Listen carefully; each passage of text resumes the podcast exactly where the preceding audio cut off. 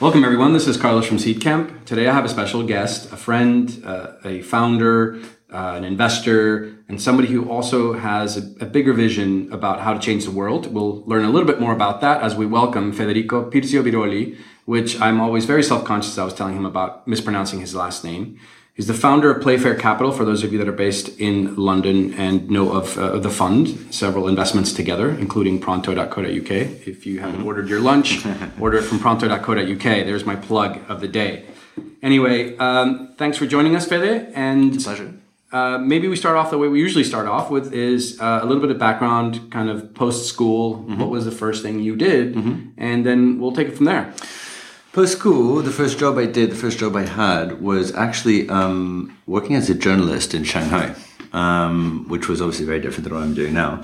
But it was a very, it was the best way to go and actually see a new place because I was basically being commissioned to go and to go and uh, to go and uh, you know review restaurants and look at events, different like things like that. So I did that for a year. came back to the UK. Was a worked in film production for a little bit before kind of being disgusted by the frivolity of the industry, um, and then went to visit a friend in Africa for you know what was meant to be six weeks, and I ended up staying for two years. Um, then finding a job with UNHCR doing refugee repatriation, working for Oxfam, working for MSF.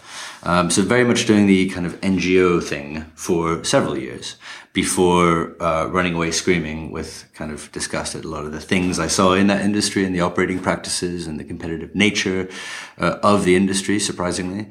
Um, and then basically returned to London, uh, was a lobbyist for a year, did aid transparency lobbying to multilateral and bilateral donors. That was my way of trying to, to help or just to try and you know, do some good and f- fix some of the problems in the industry before actually coming to the conclusion that um, the way to grow an economy, an economy sustainably is through uh, entrepreneurship and enabling and empowering entrepreneurs and helping small business thrive. Um, small business is where all the growth comes from. Uh, and I thought, you know, it would be a bit silly to start doing that immediately in Africa. I had to learn the ropes first. Um, and so when I started here in 2010, uh, everything that's been grown, uh, that's been built up since, um, I now have, you know, we've done 54 or 55 companies in the last few years, uh, been through some failures, been through some successes. It's been a roller coaster, but um, it's been extremely constructive and educational. Um, and I'm now in a position where I kind of feel ready to take these, this, the skill set that I've learned back to East Africa um, um, you know, five years later and start all over again as an early stage investor there. That is like the most comprehensive start to finish ever, uh, but also very, very inspiring. I mean, to some extent, things that I knew and things that I didn't know. Mm. I didn't know you were a journalist. That's pretty interesting. Yeah, yeah. yeah. Um, in the beginning, you're, you're um, Fed is wearing this really cool vest in, right now, and uh, yeah, I could totally imagine him with like the press, yeah, the with press, the press. on, it. On it. Um, so we started off uh, kind of learning a little bit about the time that you spent in Africa, but you know, you kind of alluded to the fact that it was not um, the way that the NGOs operated mm-hmm. and that other organizations in Africa operated were, were, were probably a bit inefficient or mm-hmm. perhaps uh, I don't want to, I want to avoid certain words, but sure. perhaps not to your liking, if yeah, you will. Sure. And maybe before we kind of jump to kind of what the, the new project is, you, we can just learn a little bit more about that. About what, that, like what what is um, what is fundamentally wrong with sort of so, the way aid and support is done to, so to emerging economies? It, so especially with macroeconomic NGOs, right? Like actually, there's a lot of good work I find, and actually, usually most of the good work is being done by unheard of small NGOs, which are usually being seconded and paid by the bigger NGOs, like the Oxfams of this world. And uh, it's amazing how competitive, um, in a way, these NGOs are, and how much there's a lack of communication between them. The worst thing you can do is underspend, right? Your annual budget at the end, at the end of the financial year, right? it, it is literally, uh, it's shocking. It's just, it's just clear the clear the clear the books, like spend everything, because if you don't have zero left over, then you're not going to get more the year after. And so you just see these warehouses filling up with totally useless things, just like complete, just literally just spending money for the sake of spending money. Mm. Um, and then also the, the kind of lack of accountability and transparency and the fact that, you know, to, to they're, everyone's falling all over themselves to put their sign first, right? As in we've done this here, we've done that here without like picking up the phone and saying, saying so. And so actually duplicating latrines or anything, like building them next to each other. And so this made me think that actually relatively speaking, stable emerging economies, right? Let's take Kenya or Uganda or countries like this. They become the perfect place to launch a pilot project, right? Because uh, the political conditions are relatively stable. Um, you know, there hasn't been war or stuff and, and, things like that in a while. And so what ends up happening is a complete saturation of every new NGO launching, launching kind of their new pilot. And so what happens is, you know, it, becomes so, it becomes so prevalent.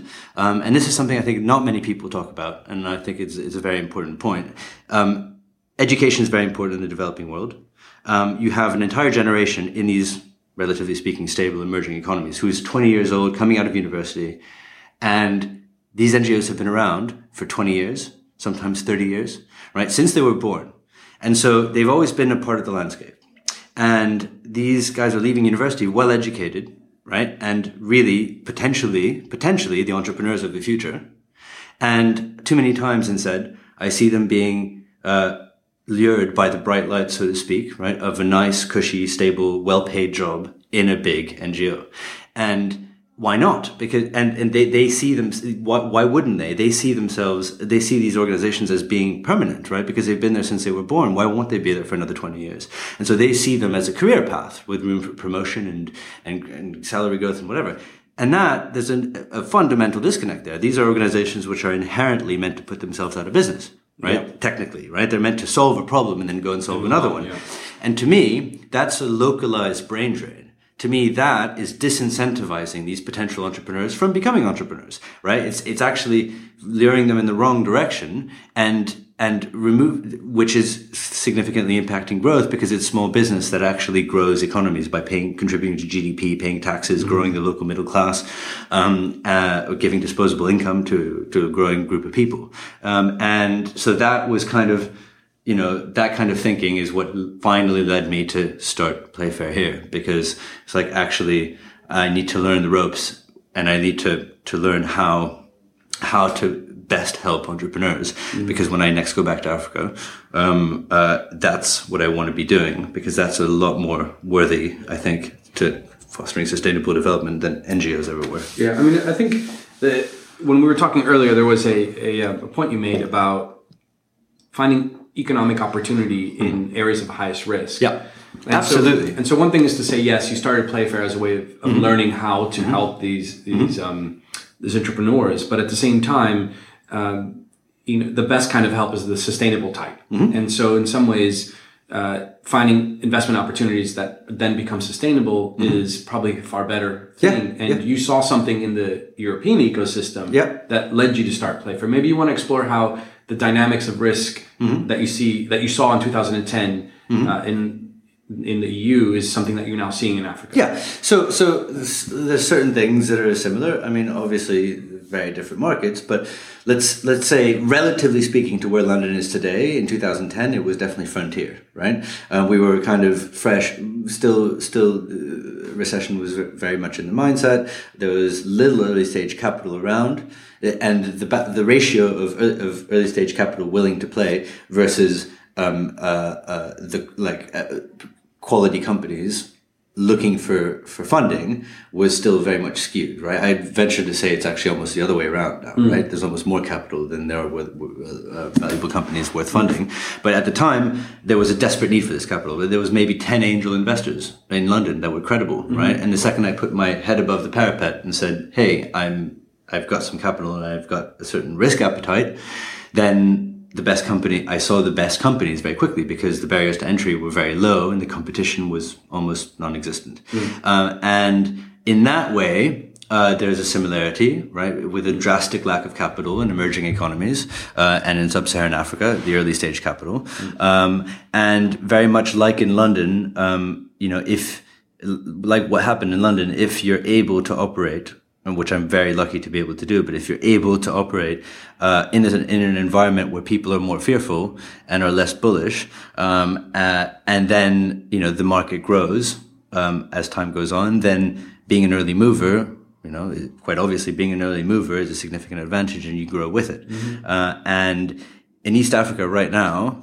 right, the very uh, it, it's it's even more extreme in the sense that the only very early stage capital available is usually being predatory uh, aggressive and opportunistic, right? Let's say it's a couple of private equity guys that have some money that are like, like having a punt at the early stage, and the entrepreneurs are getting screwed over because they don't know any better. They've never been through the funding kind of process, right? They see $100,000 and they go, this is unbelievably exciting. I'm going to give you 50% of my company, which ironically doesn't help the investors either. But they don't know it yet because they're not early stage investors. Yeah. And so, and so to me, there's a massive opportunity for I see that as an opportunity for differentiation and for acting honorably and and, and behaving as one should behave as an investor and to somehow move the needle and try and lead by example and hopefully have others follow in those footsteps. Yeah. Um, so so yeah, that's yeah, I mean it's an interesting point about the maturity of the ecosystem mm. and and how you kind of can weed out that predatory capital over mm. time. Um, if we put a pause a little bit on, on the Africa story yeah. and, and revisit that in a second about what your, your plans are and just jump straight into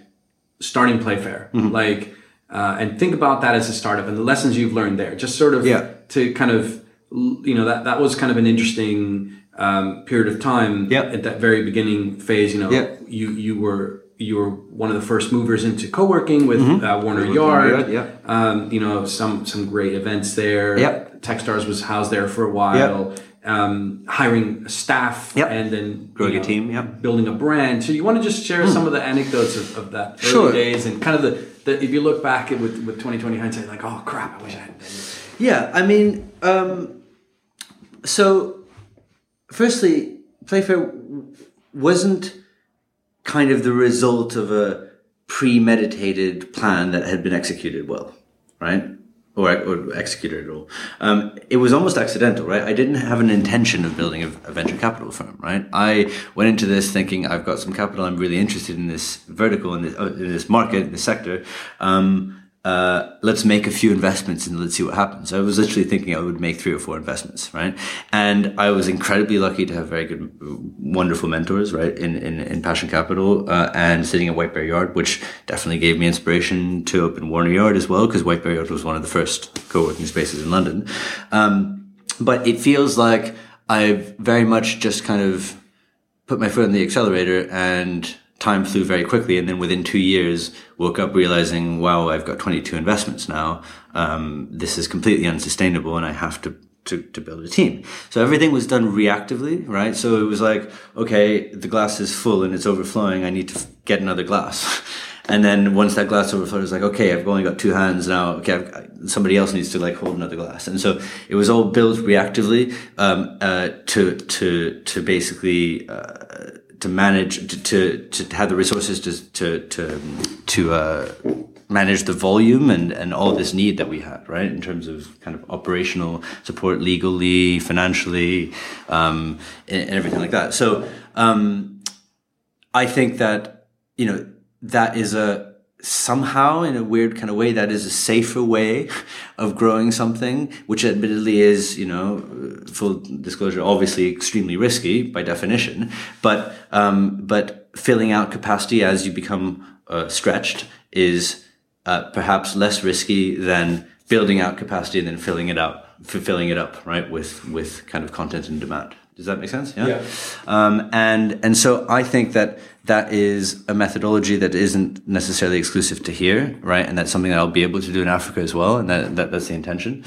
Um, but the thing is, in terms of lessons learned, it's it's a lesson, but it's also it's strange because uh, so we've now hit, hit reached volume and scale where we're kind of competitive with with with other big VCs in London, um, and along with that comes process right?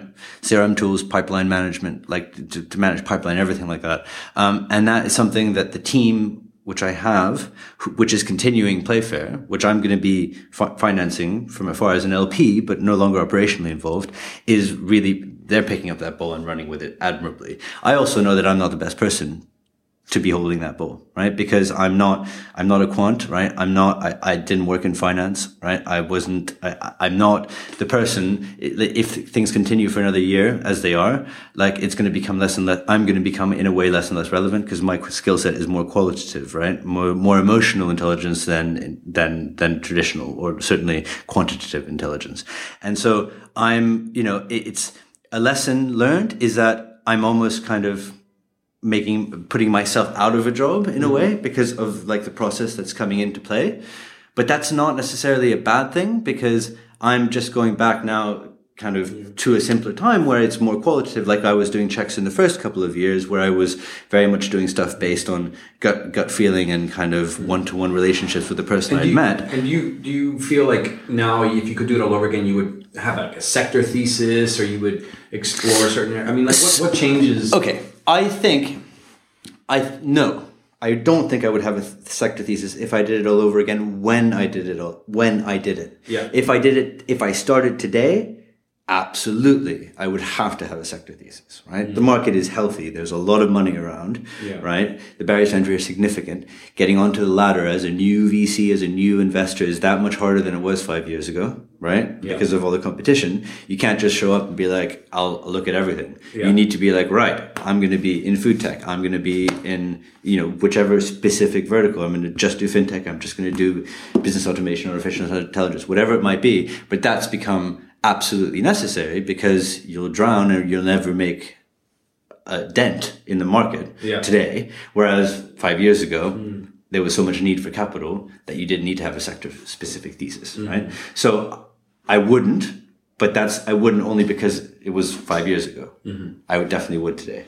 Mm. And hiring, I mean, you, you've, yeah. now, you've now learned a lot of lessons from over, how many companies does Playfair have? 54, 54, something like that, yeah. So if you had to say like the top three things that yeah. you see kind of you know, you said part of the reason why you started Playfair was to yeah. learn how to help founders. Yeah. So yeah. if you said if you had to wrap up the top three things that you probably see go wrong most often, yeah, what would those be? Okay, so look, you said it yourself. Hiring is obviously number one, right? We all know this.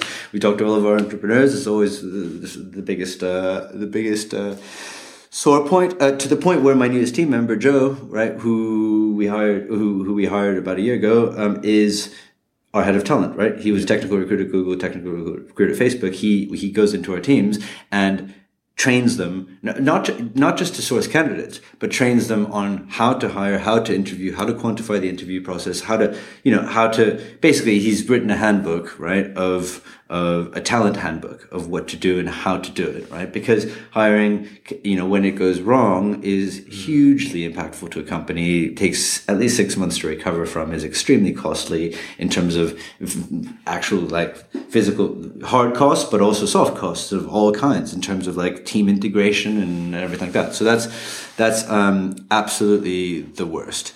Um, and then, uh, so yeah, I would say hiring is the worst. Um, and then I think I think you know the best teams really can you know with with with some foresight really look into the right metrics very soon. And I think too few teams are tracking metrics early enough, right? And cohort analysis and different things like this, mm-hmm. which are actually extremely, extremely useful from day one are often overlooked, right? Mm-hmm. And think, oh, well, it's something we'll, we'll, do later.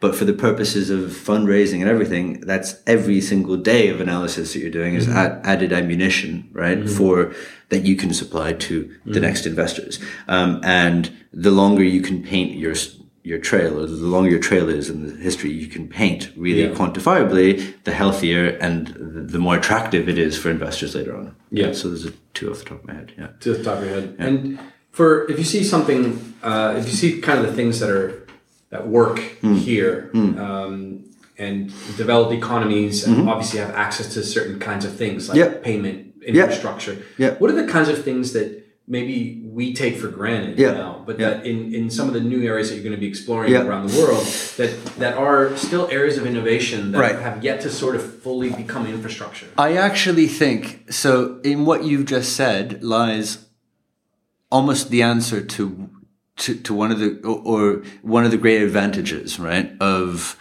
parts of the uh, developing world, right? And look, I, I'm for this purpose, this conversation, I'm talking about sub-Saharan Africa, but we here in the West actually suffer from a legacy, right, of infrastructure.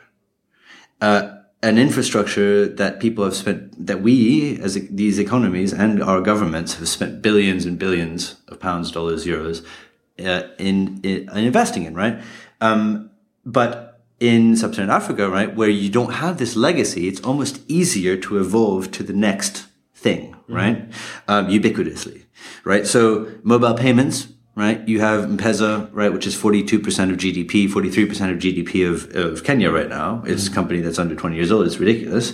Under 15 years old, I think. Um, but th- that skips credit cards, right? Let's, let's just not, in, let's just not invest in putting any ATMs anywhere. We don't need to. Uh, 4G is so quick, right? You don't need, in sub-Saharan Africa, you don't need to dig broadband. We have years of legacy, if you think about it, of buried cable, which has cost a lot of money, which takes a long time to extract ourselves from, to evolve to whatever the, the next. And so I actually think that um, some of the things that aren't present in emerging economies are perhaps an advantage because because they allow an evolution like uh, you know a, a, a, remarkable like break uh, kind of a, kind of increase in efficiency or, or, or reduction in cost or whatever of certain services which is which is possible because we don't have to extract ourselves from this legacy that we've invested in if that makes sense and yeah. there's there's different kinds of legacy and, I, yeah. and this is a bit of a tricky question yeah. because I don't know where innovation has happened mm. yet on this space, and you might be more familiar with it, but financial innovation mm. and specifically investment return for investors yeah. that are from certain economies investing in those areas. Mm-hmm. How much innovation are we going to leapfrog in traditional, maybe venture capital, mm. uh, LP, mm. GP relationships, yeah. uh, 10 year life cycles, yeah. um, multiples on return? Where is the innovation yeah. or what innovation needs to happen so that yeah. a external investors are interested in mm-hmm. let's say africa mm-hmm. and that there's a way of getting that money out mm-hmm. in a way that the, the that investors feel confident sure. enough to be able to invoke and emerge, uh, invest mm-hmm. in uh, in emerging economies. Sure. What innovation needs to happen? There? Yeah. So, firstly, I mean, you know, the, the the the the market you know doesn't have seed A B C D right? Which for traditional venture capital in a two and twenty like model with a ten year kind of investment kind of cycle right kind of leaves leaves it hanging right? Because you can't rely on that next growth investor to to provide a great a bigger cushion of capital right to grow. Um, so we have to you know I think that the traditional venture model if if it's seen if it's taken with kind of the principles that we know and adopt here uh, and it's attempted to be applied to in, in, emerging economies like this will fall flat on its face because it doesn't have anything to feed into right? Um, uh, so so kind of seed investors are going to have to figure out how to get from $100000 $200000 to 5 million plus right? You have private equity around there right? Usually that is going to opportunistically be able to put over 5 million into something, but it's a barren landscape between that early ticket and later and later on. Now, um, what's the solution? Maybe, maybe it's early stage investors kind of having the legs and, and recognizing they have to go a lot further, that they have to carry a company a lot further. Maybe it's bigger syndicated uh, angel rounds, right? Of trying to because I'm seeing a lot of companies that um, have very strong metrics that aren't capable of raising a million, right? Maybe it's about an AngelList model, maybe it's about something, but it's certainly not the traditional venture capital model because that's going to fall flat on its face based on the metrics that their LPs require to be satisfied, right? Mm-hmm. Which is not, which are not going to hold up there, I think. Yeah. So maybe, maybe that, that is the danger. The danger is that, yep. T- just like we're crippled with cable yep. underground, mm-hmm. we're crippled with a, a risk taking yep. infrastructure that isn't designed for these kinds of economies. And, and I think maybe this is a good transition back to mm. what you want to try to do yeah. now um, is kind of innovating in that space. Yeah. maybe you can share a little bit now that you're coming with the experience of Playfair yeah. and the background yeah. that you had before. Yeah. What what are the ideas that you have yeah.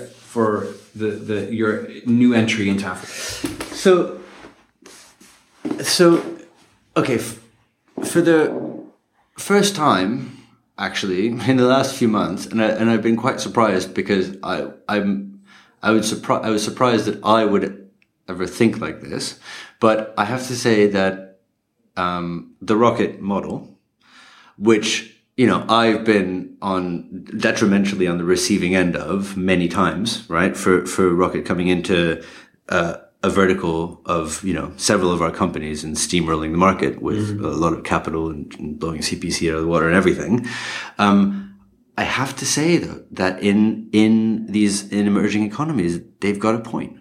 Because what we do as investors a lot of the time here in Europe and in the US is like, look, we've got a lot of contacts, we know a lot of people, right? We can help you the entrepreneur. We can open the doors when you need the doors open. We can put you, we can bridge this connection with this growth capital guy or that growth capital person. We know people in specific sectors, which are the people you need to know to raise this, this greater round of capital, right? There's obviously exceptions and people who are more operational, but broadly speaking, as a general, as a massive generalization, that's, that's, you know, a lot of, what we offer as a value add as investors, right? Um, and in some cases, that's all we add. Like in some investment, case, for some investors, that's all we add, right? But which is valuable to some people. Yeah. Now, um, for we, so in uh, in emerging economies, execution skill sets just aren't there yet, right? The bottom of the pyramid, which, which to me is is um, is uh, is technical talent, right? Skill sets, developers, things like that haven't been really built sufficiently yet to justify adopting a Western business model of accelerators, for example, where you do a three month program. What's mm-hmm. the point in getting like 10 teams together if out of a, all the applicants, how many are going to be realistic companies? 40 or 50? Not only that, they're going right? to fall off a cliff. Yeah, they're going to fall off a cliff, right? So, so, um, the rocket model, right, of actually, and I've seen several copycats of ex rocket guys who have started companies, one of which I invested in South Africa recently. Um, uh, this model is one that, um, you know, I'd venture to say is better. It's better to be taking 30 or 40% of a company, but deploying DevOps, marketing, and sales teams within them than it is to be taking 10% of a company, but being like, oh, I'm going to open these doors. I'm going to help you and I'm going to introduce you and whatever. Because you don't have A, B, C, D. Like you don't have that structure of, of multi-stage investment. So what good is that? Really, at the end of the day, it's not, right? You need to be making revenue very quickly and you need to be, to be supporting operationally to help with execution because it's not going to do itself, right? Mm-hmm. And there's not really many serial entrepreneurs or, or people who have been around the block and who really know some of these pitfalls. Mm-hmm. So, um, so I'd say that kind of what I'm going to be doing in terms of small ticket sizes in in, in East Africa um, is going to have to involve some operational support, which means leveraging some of my network to actually come and do, who knows, like some embedding within companies for two or three weeks. Come to Kenya, come and kind of, come, come train this sales team, train this marketing team. But that's much, that's very, very necessary. And it's something we don't have to do as much here. And we kind of take for granted that people will be able to do this and most more often than not there is a skill set that can do it here right where, where we can't there mm. so you're gonna is it safe to assume that therefore that you're gonna take some of the similar lessons learned from how playfair came about yep um, sort of to start exploring what that environment looked like yep. syndicating with local players. exactly players. syndicating with local players piggybacking on their rounds not leading but following but still contributing right. you know hopefully doing 12 to 15 tickets in the first year uh, that's kind of yeah and then and then eventually perhaps coalescing that into exactly. Once into a vehicle. Exactly. Like very much like I did here reactively reactively every time. Any any, any early guesses on the name will be play the oh I, I have no idea. Playfair south of the equator. Fair play fair play? Fair play. Ooh, uh, no no I don't know. We'll see we'll see. Well look it, it sounds to me like there's a lot of really cool ideas that you have identified in Africa yeah. that now you're looking really excited to help yeah. people bring. And one of the things that we like to do uh, on this podcast is try to get the audience to be able to be involved. Sure. What, what, ideas do you have in ways that maybe those that are listening could could plug into this? Uh, what in terms of interesting verticals or how so? No, in terms of oh well, look, you. get it. So particularly as I uh, to the point that I've just made, right? Um, I anyone kind of who's you know operate operationally in the trenches right? Um, who are people who are COOs and CEOs and everything, kind of in in um, uh, in kind of a growing startup, you know, probably thirty to fifty people, something. I really want to talk to you, and if you're interested in, if you're interested and would be interested, you know. It's not the worst thing in the world to come to East Africa. There's some fantastic safaris.